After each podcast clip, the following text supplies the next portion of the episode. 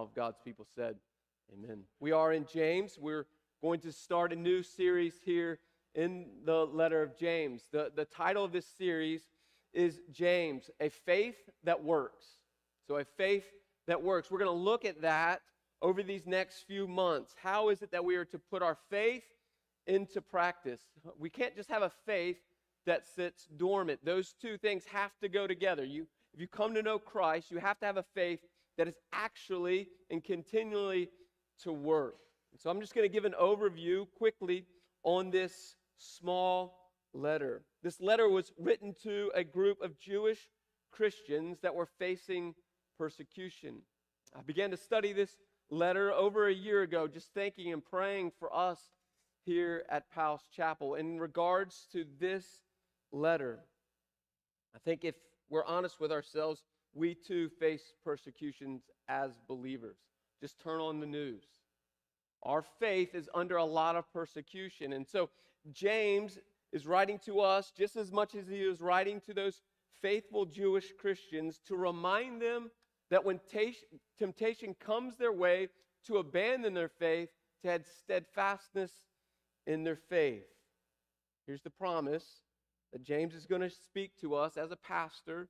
I pray that this letter will pastor us. That when persecution comes our way, we are to develop spiritual stamina. It's so easy for us when we go and face persecution to give up, unless I'm the only one in the room. Like when temptation comes, when trials come, I don't want to face them.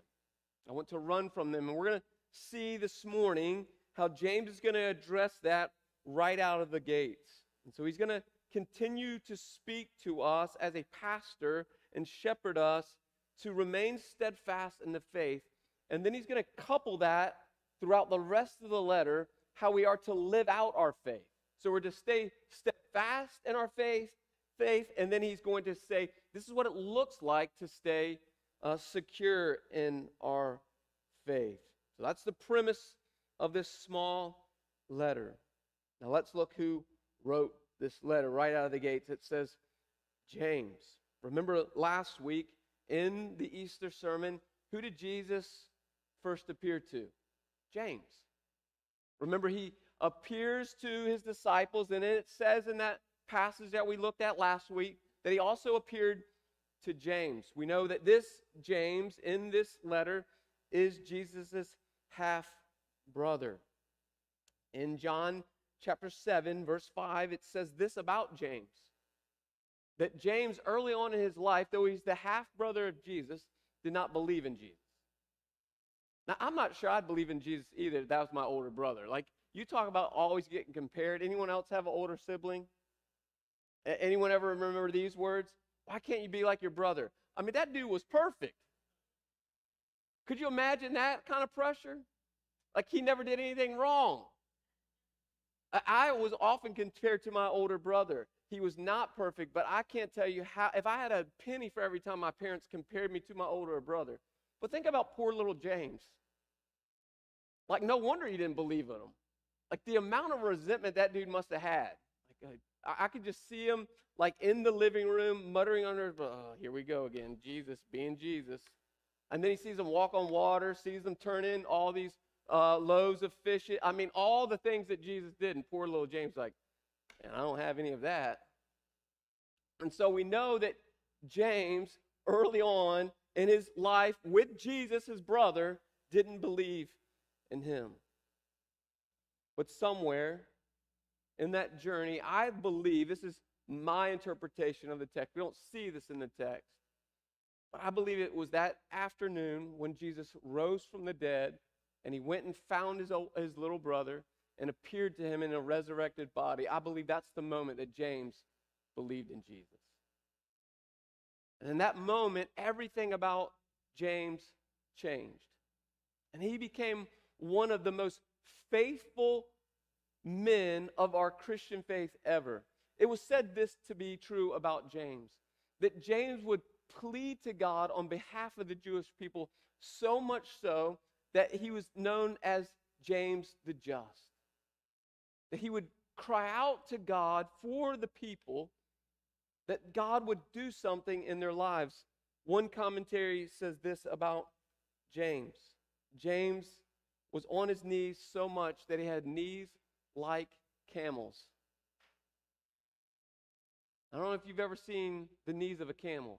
They're not soft, they are rugged, they are rough. And that is the man that James is. That is who is writing this letter to this group of people. But look what he says next about himself. Of all the things that he could have said about himself, he doesn't say, Hey, I'm G- Jesus' half brother. He doesn't say, I came from the womb that Jesus came from. He doesn't even declare himself to be James the Just or say he's a man of prayer. He says this I'm a servant, I'm a bond servant of Christ. I believe he says that starting out this letter to give credence and to give validity of all that he's about to say. He's going to tell them right out of the gates about what it looks like to be a servant, to be a bondservant of Christ. He's going to say to them, if you're going to be a servant, if you're going to be a Christ follower, you will face what? Trials. Is it not one thing to hear someone say something to you that has no experience about what they're saying to you? It's like, okay. But when someone stands up and they have the experience of what they're talking about, there's validity in what they're talking about. That's what James is saying. James is saying, hey, I'm a servant of Christ, and therefore I can come with authority, not because just Jesus has given me authority, but I've lived out what it looks like to face trials. So now he's going to say to them, and who's he saying it to? He's saying it to the 12 tribes that have been dispersed, that have been persecuted. In their persecution, they are all over the known world. And so he's writing to fellow believers that are under that persecution. And over and over, he's going to say to them, Have this steadfastness that you will live out your faith to become more like Jesus. I think that is so true and such a poignant reminder for us today. If you are going to be a Christ follower, you will face trials of many kinds. But we must remain fast. The other thing that you'll see throughout this small letter, many commentaries say this about the letter of James, is as if James took the Sermon on the Mount and had remembered being in that crowd, though he wasn't a believer that day, hearing Jesus on the Sermon on the Mount, took mental notes, and then later in his life would pen a commentary about what Jesus has said on the Sermon on the Mount. Almost 20 different references back to the Sermon on the Mount on this one little letter. Five chapters, almost 20 different references to that moment on that hillside. If you remember that hillside moment, Jesus was giving what it meant to live in his kingdom. He starts his ministry off in Matthew chapter 5, 6, and 7 to the people on that hillside. Hey, if you want to be part of my kingdom, this is what your life has to look like. And for the next three chapters, he gives what it is known as the manifesto of the Christian faith. So, James, fast forward almost 47 years later, James is going to write this letter to the believer as a reminder what his brother had said on that hillside. Fast forward 2,000 years to us today. James is writing directly to us as believers. If you want to have faith in Christ, there must be a working faith in all of us. One of the saddest things about America in particular is this that we have believed this lie that simply all you have to do is pray a prayer. It's nowhere in Scripture, just to let you know. There's nowhere in Scripture says your salvation is secure and secure alone if you just pray a prayer. What the whole text says this yes, you must confess with your mouth that Jesus Christ is Lord and have an active living faith. Those two things have to converge together. So, yes, there is a prayer that's involved, but if a prayer doesn't lead you to live a life of faith in Christ and Christ alone, I would say this, and this is what God's word would say. This is what James is going to say, in this letter, then you have no faith at all. So you have to have a faith that works. If you have no faith that works, you have no faith at all. That's what James says. And then James is going to say this right out the gate. If you want to live in this world, you must have faith, and this is what faith looks like. You must abstain from the world. That's what he says in James chapter 1 verse 27. Let's look at that. We'll get there in a couple weeks. But this is what James says. He says, "A religion that is pure, that is undefiled before God, the Father is this: you must visit orphans, you must visit widows in their affliction, and what?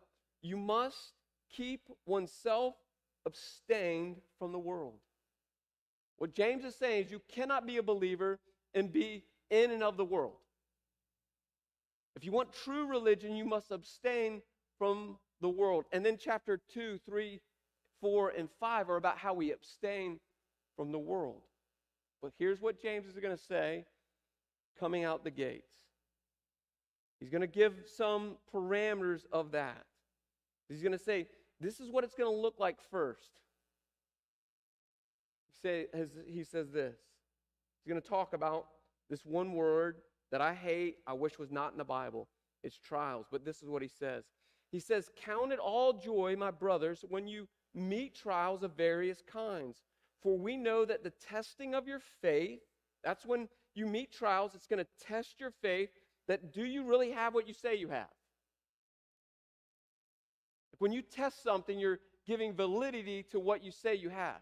And so he's saying the testing of your faith is going to be the verification of your faith. He says, the testing of your faith produces steadfastness, and let steadfastness have its full effect, that you may be complete, may be perfect and complete, lacking nothing. So circle the word trials in your Bibles, because we're going to talk about that this morning. And we're going to talk about four things that James is going to tell us we must do with trials. This is one of those places of the Bible I wish was not there. There's a lot of promises in the Bible I'm so glad that are there. But this is one of those promises I wish I could have a like a holy eraser and just erase it out.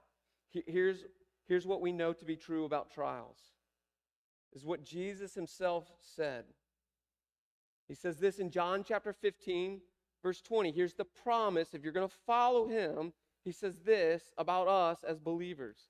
Remember the word that I said to you. A servant, that's what we are if we are Christ followers. We're a servant or a bond servant to the master. A servant is no greater than his master. And he says this if they persecuted me, what will they do to you? They're going to persecute you. If you keep my word, they will also keep yours. This is what he says in John chapter 16, verse 33. In this world you will have what? Much tribulation. This is what he says through the apostle Paul in 2 Timothy chapter 3 verse 12. Indeed, all who desire to live a godly life. You desire to live a godly life? Oh, let's try this again. Wow. Who wants to live a godly life? Here's the prereq to living a godly life you will be persecuted. That is a promise from God's holy word. If you want a godly life, then you will be persecuted. I'm telling you, I wish I had a holy eraser and could just wipe that verse out of the Bible. None of us, if we're honest, want to have persecution, do we? No. But James is now going to say to us all of us will face trials. Trials meaning this trying, testing, and proving what is true about. And so James says, now, what are we to do with the trials that we face? Here's what else he says about trials. Look at this key word. He says, Count it all joy, my brothers. What? Not if, not it could happen to you, not it might happen to you. He says this word, when it happens to you. When? He's saying to us, the promise is all of us, if we live godly lives, we will face persecution. When? It's an idea, not just a possibility, but inevitability. It will happen to you. So when you face trials, if you're a believer, here's the promise you face a trial. Now, if you want to walk out, now's the time to walk out. Because now James is going to tell us what do we do when we face trials. He's going to tell us four things. Four things we ought to do when we face trials. The first one is this we ought to count them or consider them. Count it or consider it all joy, my brothers, when you face trials. Counting means this to stop and to think, to give regard to. When's the last time you and I have stopped and thought about the trial we're facing? You see, when we stop and consider something, that means we can no longer what? Run from it. I'm telling you, in my life, when I see a trial come, man, I want to take a detour as fast as possible. Am I the only one?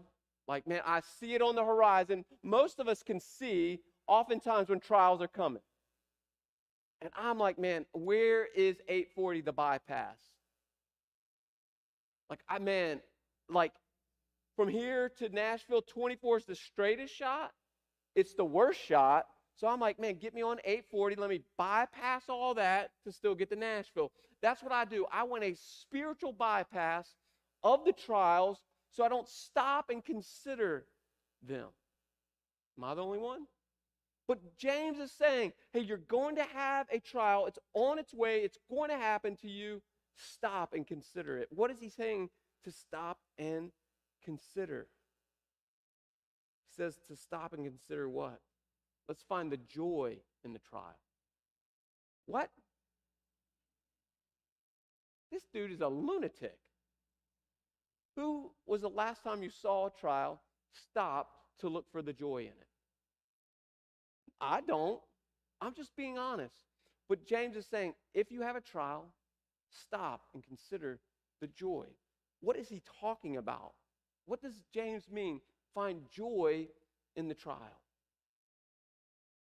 You, you see, we can often come to this text and we can use this text to harm people. Just find joy. Just find joy. Get, get past the sadness, just find joy. That's not what James is talking about. What James is talking about is there is a deeper meaning that's going to come through the trial that joy is way more than happiness. You see, happiness is all about our circumstances. But joy has its root not in our circumstances, but in the creator of all things. And so this is what one writer says. Because I think we take this verse and we take another verse way out of context. The other verse that we take out of context with this verse is Romans 8:28. You know what Romans 8:28 says? Paul says this, "We know that those who love God, all things work together for good, for those are called are, who are called according to his purpose." So what we then take this verse find joy, God works all things, and spiritual bypass the pain of it all. If you have a trial, I'm telling you now, you will have pain in the trial, or it's not a trial. This is what one writer says about joy, about this passage. Catch this. He says, Joy is about desiring deeply and having a willingness to walk through the pain to pursue the greater desire. Let me say that again. Joy is this, about this passage. What does it mean for us to consider all the joy as we face our trial? It says this joy is about the desire, desiring deeply, and having a willingness to walk through the pain. How many of us in the room want to walk through pain? Great, no one. Praise God for that. Or you were a masochist and I have some classes for you to go to. But if we want to go and want to live these godly lives, we must be willing to walk through the pain of our lives to get to the joy of our life. That's how Paul can say, and James can say this. Now, those who love God, all things work together for good for those who are called according to his purpose. Why? Because they're willing to walk through the pain for something greater than the pain. What's greater than the pain? A godly life. Jesus himself demonstrated us this, did he not? He was willing to walk through the pain for something greater than pain. That's what we celebrated last week. The pain was the cross. But what was greater than the pain? It was not saving us, it was glorifying his Father in heaven out of an act of obedience. So he was willing to walk through the pain, and it says this he was willing to enjoy and have joy in the cross, despite the cross, because what? Of the greater good. That is true for us in our trials. So the first thing that James says this, and we must stop. Consider all joy, brothers and sisters. When trials come, what kind of trials? He says various trials. He's, his, it's a blanket statement. The word various, and that means a multicolored facet of all the rainbow. You name it, it's going to be in there. He's covering all trials, the various trials that we face. The first thing is this we must consider or we must count the trials. Look what else he says. He says, when you count it, then this. It's also to know. To know. For you, for you are to meet the trials. You're, you're to meet the trials and to know the trials. I'll come back to the word meet here in a moment. The next thing is this we must know. What are we to know? If he's saying to know something in the trials, what is it to know? We must know the promises that come from the trials. So I'd submit to you this morning in the trials, do you know the one that's presenting you with the trials? If you believe that God is a sovereign God, then all things come from Him. Everything that happens in your life is allowed by God to happen in your life.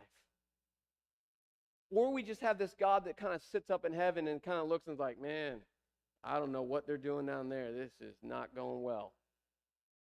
Or is it, do we believe that God is in control of all things?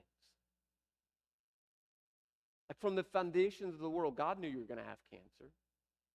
God knew where your kids would be. God knew if you were going to have a miscarriage. God knew if you were going to have a divorce, and on and on and on I can go. But he's saying this to us. Yes, all those things happen, but do we know who it is that allows them to happen in our life? Do we know the greater promises that come from God in us? He says this about our suffering, about knowing, and about rejoicing in those sufferings through the Apostle Paul in Romans chapter 5. He said, Not only that, but we rejoice in our suffering. Man, these crazy lunatics about rejoicing in suffering, I could have done without. But he's saying we rejoice in our suffering. How come we rejoice in our suffering? Because we know that our suffering is going to do something for us. Because it's a promise given to us by God. If we suffer and suffer well, God's going to use our suffering to do some things. He said, knowing that suffering produces endurance, we'll get to that here in a moment. And endurance produces what? Character. And character produces what? Hope. And hope does not put us to shame because God's love has been poured out to us in our hearts through the Holy Spirit. So suffering leads all the way to understanding the deeper love of God. Do we know that? If that's what Paul is saying, that's what James is saying. He's saying if you really suffer well, and the end result is you'll understand God's love more deeply. Anyone ever suffered and suffered well? At the end of it, you're like, man, I'd never want cancer in my life, but I can see how cancer, God used it in my life in such a glorifying way. In the moment, it's like, man, please just take this from me. But when we get through it, it gives us a hope and it shows us how much God truly loves us. Here's the thing I don't know where you're at in your suffering. Maybe you're not there yet. Maybe you're not there in the hope part of it. But he is saying to us, the promise is this it's to suffer and suffer well, have endurance through the suffering as you hold on to the promise of the hope that God's love will be poured out on to you. Hidden rewind going back to the following word. Not only are you to know it, but he says this when you meet these trials, circle the word meet in your Bible. The word meet means this not only are we to know it, not only are we to consider it, that word meet means this. Here's a promise. You're not going to like it. Meet means to embrace it. What, man? Come on. I don't mind considering it. I, I don't even remind, uh, mind like coming to a fuller understanding of the promises, but to hold hands with it. What James is saying is you can't outrun it. So rather than try to outrun it, just go embrace it. Just go hold on to it. James is saying, hold on to suffering. Man, hold on to the suffering. So I'd ask you this Are you embracing the suffering that God has you in in this moment? So that you can know the promise, and the promise is God's love that will be poured out on to you for it. The last thing he says we must do with suffering is this we must not only consider it, we might, must not only know it, we must not only embrace it, but we must be patient with it. That's what it means to be steadfast in it. Again, how many of us, when we face the trial, we're like, okay, you got me here, God, but then we want to hit the accelerator through it. Okay, at least there's one. But James is saying, no, no, no, no. Like rather than being a microwave of your suffering, let it be a crock pot. Sit in it. I'm like, oh man. Sit in the suffering, bro. Come on. But that's what he's saying to us. He's saying have patience and let it produce endurance. It means this don't give up too soon. How many of us in the room have faced trials and faced suffering? And, and we sit in it for a while. But then it's like, man, I got to get out of here. I can't sit in it anymore. But James is saying, sit in it. What he's saying is this sit in it till the miracle happens. Sit in it till the miracle happens. The promise is there's going to be a miracle in the trial, in the suffering. Now, I don't know if that miracle is going to happen this side of eternity, but the promise in God's word is the miracle will happen on that side of eternity. We must sit in our trials, in our suffering, till the miracle happens. Because when the miracle happens, then we can give all honor and glory to God. My greatest fear for us as a church, my greatest fear for us as individuals are, know, we don't sit in the suffering long enough. Therefore, it doesn't produce what God has put it into our lives to produce. It becomes immature. And that's what he says is the result. When you consider it, when you know it, when you embrace it, and when you have endurance, here's the result. Those four things put together are going to produce something in you. It says this, and when all those things, and when the steadfastness has its full effect, you may be what?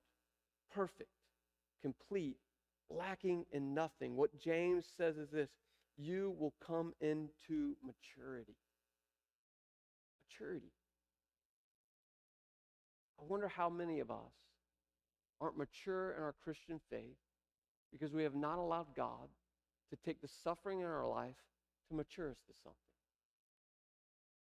What, what James means by that word is this maturity or all those, those three things are this it has reached its full development. Think of it in this way. And if you're like me or like my kids, right now in our carport, there's about a half a million caterpillar. Anyone else seen the caterpillar coming out? What has to happen to that caterpillar? to become a butterfly. It's got to go make a cocoon. It's got to go through the full maturation process to become a butterfly. And you know what happens if you or I intersect in the maturation process and we cut the cocoon too soon? Without the struggle inside of that cocoon, without that, that caterpillar going from the full effect, its wings will never fully develop, and therefore it can never fully fly. And if it can never fully fly, it's going to fall out of cocoon and die. How is that not like us, the Christian? You see, when you came to know Christ, you were the caterpillar. And now God has you in this thing called sanctification. And in our sanctification, God's primary way of using things in our life is through suffering to produce maturity. And it is terrible, it is painful. James is not telling us your life is going to be painless. He's saying it's going to be super painful, but the pain is going to produce in you maturity. I wonder how many of us Christians are butterflies without wings because we haven't allowed the suffering in our life that God wanted to use to mature us. And James is saying, you want to become a fully mature believer? You must suffer. Because in the rest of the book, he's going to say, because if you have that kind of endurance, then you can face anything.